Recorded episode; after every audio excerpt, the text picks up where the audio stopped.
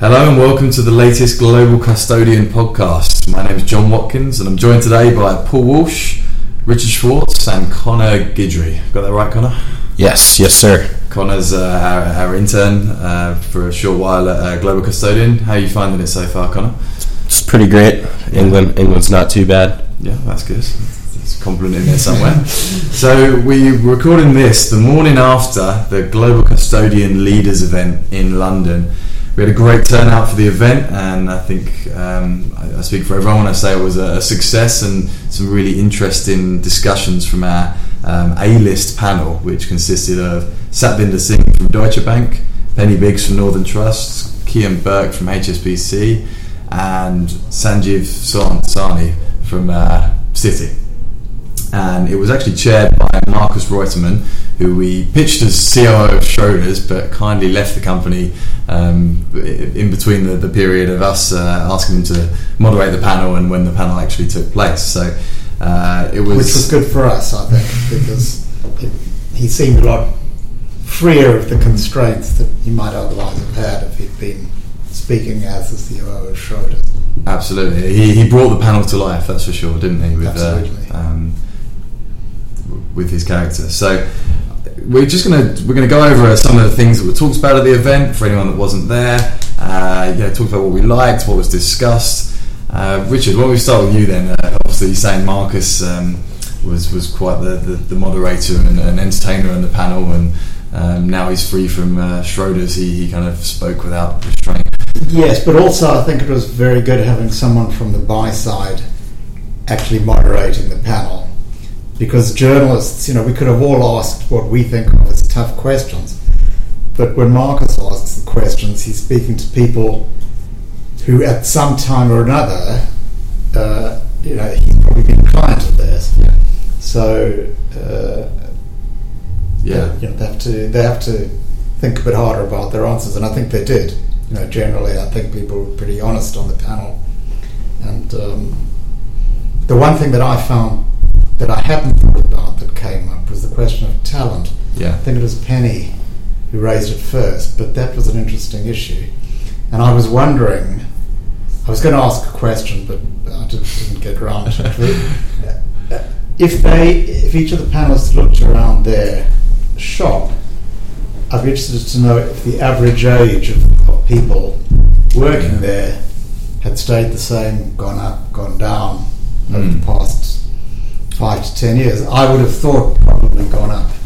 In gone up in age. In age, which yeah. is part of the problem, I think. Exactly. I think when they're addressing this millennial problem, it's, it's in the future as much as it is now. You know, these kids, as you could say, are going to be leaving university and they're looking for jobs. And you've got the banks in one hand, and you've got fintech firms, and then you've got Apple and Google, and suddenly banks aren't the only ones that pay these wages uh, and the, the culture is really not appealing to, to the characteristics of, of these millennials. So it was an interesting yeah. point. And also, it's not an immediate attraction to. You know, no one, no one comes out of education and says, "Oh, you know what? I really want to do. I want to work on global security services." you know, Google, Facebook, it's much more yeah. obviously attractive. So they really have to make a case for attracting people.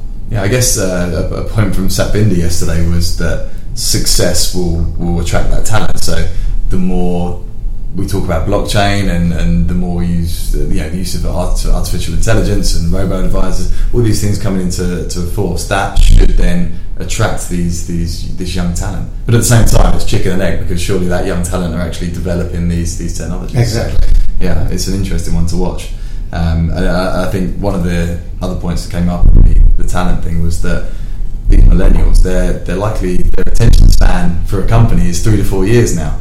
A lot of analysts have been at these companies for, for decades. Um, yes, I mean the point that I think several panelists made about showing uh, millennials a career path within the institution is a good thing to do, but that won't necessarily keep them in the in the institutions. I think people do like to move around a bit more than they used to. That's it. And I, th- I think the solution to that is once they're in the company, can you offer them different roles? So Satvinder was pointing out, you're in the front office, do you then go into operations?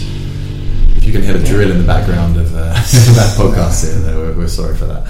Um, yeah, any, any other thoughts from, from the panel, Rich? Um, no, I mean, a lot of the issues that were discussed have been issues in security services for a long time. Yeah. Uh, so that's, corporate actions is probably one of the unresolved, big unresolved issues. But, but, but there's unfortunately there doesn't seem to, there's been a lot of will to make it better Mm. and less painful, but not a lot of ways that people can identify to actually reach that goal. Yeah.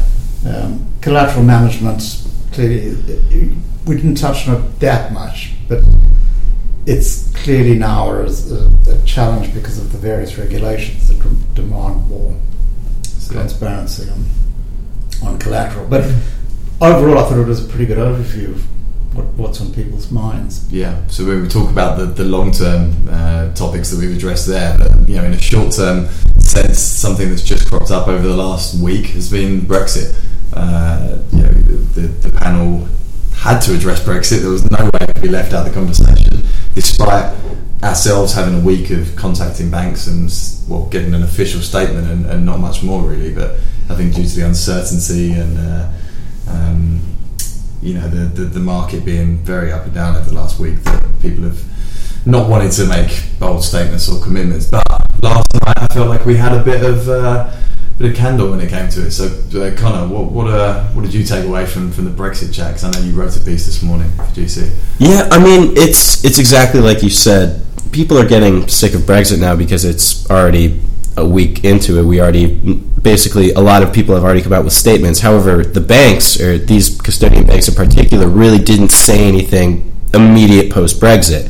So this is kind of like the first time we're actually hearing their their input and, and what they think and, their actions. And, and it was actually uh, honestly amazing just to just to hear them because uh, I, in my opinion, they seemed very optimistic and confident. And I, I'm obviously not trying to be biased in, in terms of leave or remain because I'm not educated enough. And I guarantee you, they weren't being biased at all. They were just saying like here's what happened. We can't do anything about it. We need to come up with a plan and a solution to help our clients and not worry about these markets because it's the, it's in a cycle and it, and it things will happen. However, these these banks, uh, uh, one of one of the uh, panel members, Satvinder Singh of Deutsche, he, he commented, "We survived 2008."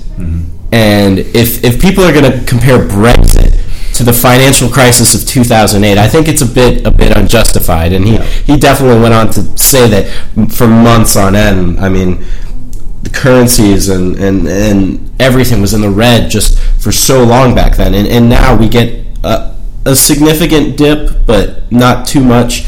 And, and people are claiming like there's going to be immediate recession and uh, the global economy is going to collapse. And I think uh, definitely the panel really highlighted the fact that people need to calm down. People need to back off and, and kind of focus on what you've been doing before, just handling your job because panicking isn't going to help anybody. And and then another one of the panelists actually uh, had a had a great quote here.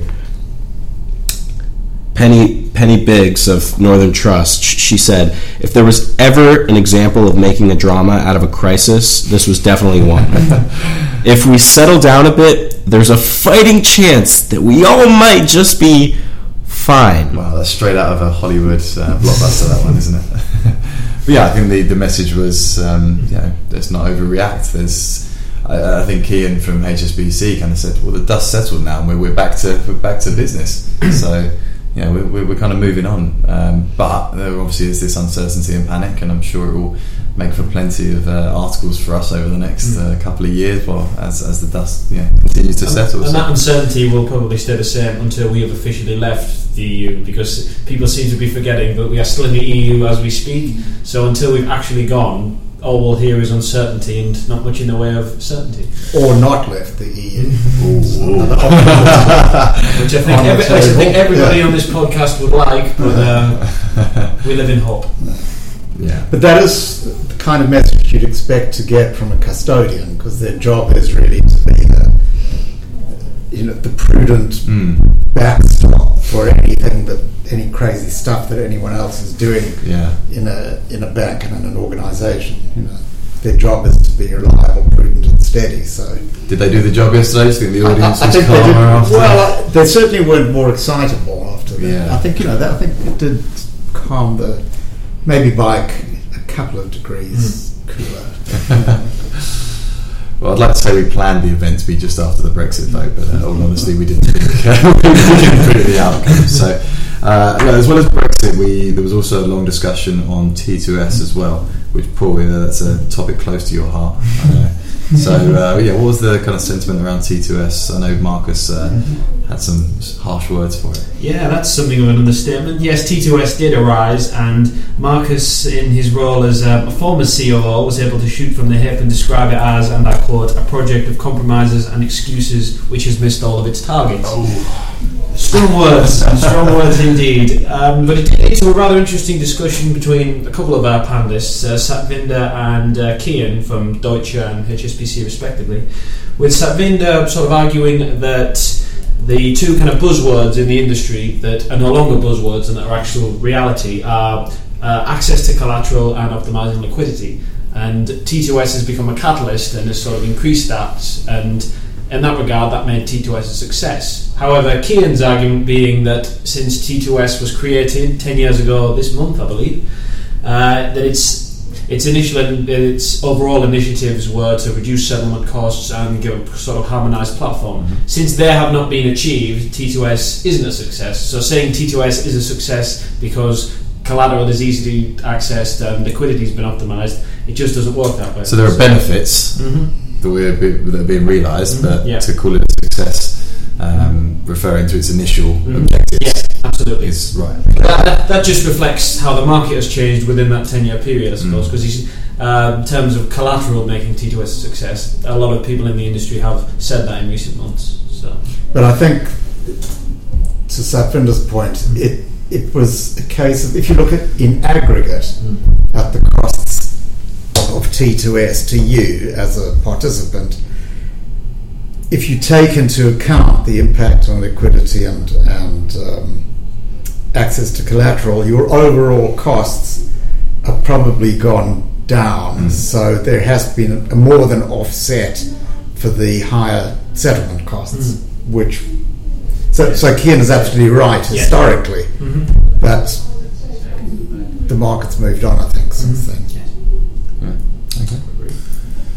So, um, any other any other kind of quotes from that panel, Paul, at all that you, you particularly liked? Uh, um, I mean, aside from Marcus's, uh, you know, uh, it was called Target Two Securities, but it hasn't met any of its targets. basically, yeah, it makes it sort of all the more ironic, and it's particularly that it was the buy side that kind of gave criticism to um, the T2S. yeah, I mean, that, that quote from Marcus was actually him gathering uh, information from his, his buy side sources, Mm. and that's that's what he gathered. So there was obviously a bit of anger out there from, from those guys. So, okay, so any any other points on, on the panel? You know, anything uh, that we didn't discuss, or no, pretty much everything. You're doing your millennial bit? Kind of done that already, actually. Mhm. Yeah. Uh, I'm just gonna note down what time it was. Well, for for a kid that knows very little about custodian banking, Mhm. I felt like the panel was very informing, and it was very very uh, inspiring. I'd say Yeah. to see it just in a world where Donald Trump may be the next president of my great nation, and uh, the United Kingdom is leaving the EU. Scotland may secede or uh, leave the United Kingdom, Mm. and I guess I guess the panel had. I mean, that's what they're obviously supposed to do, but I mean, they were very confident, and I don't know.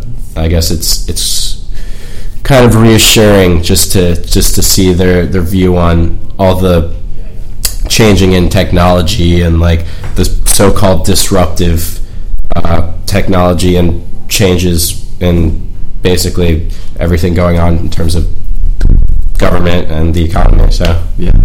Did it make you want to go and work for a custodian? I, I think I like sitting on the sidelines, but uh, I like, I'll talk about them. Yeah.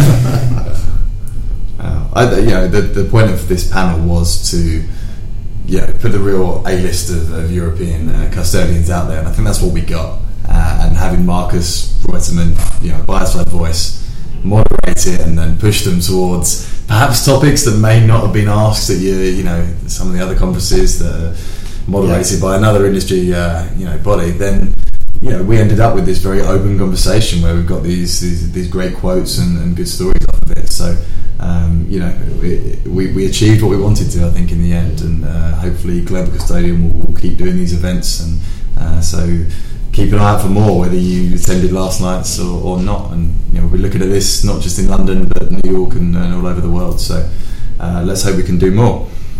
I think that's that's pretty much it then. Um, Paul, unless you did you have some social media reaction to the event at all you wanted to? Um, there were a certain number of um, tweets that kind of raised a few eyebrows. One particular one was a quote from Kian, uh, where Marcus Reutemann was summing up the panel, and he was asked, and he asked the question, Kian, do you agree with what the panel has discussed on Brexit? And Kian's glorious response was, I agree. Let's get a beer. If only, if, if, only, if only kind of every arrangement in custody was resolved that way, maybe the industry would be uh, uh, a bit more easy to work with. okay, all right. Well, uh, thank you very much for tuning in to this week's podcast, and we'll probably see you again next week. Actually, well, we've got some special guests on from BNP Paribas, so keep an ear out for that. Thank you for listening.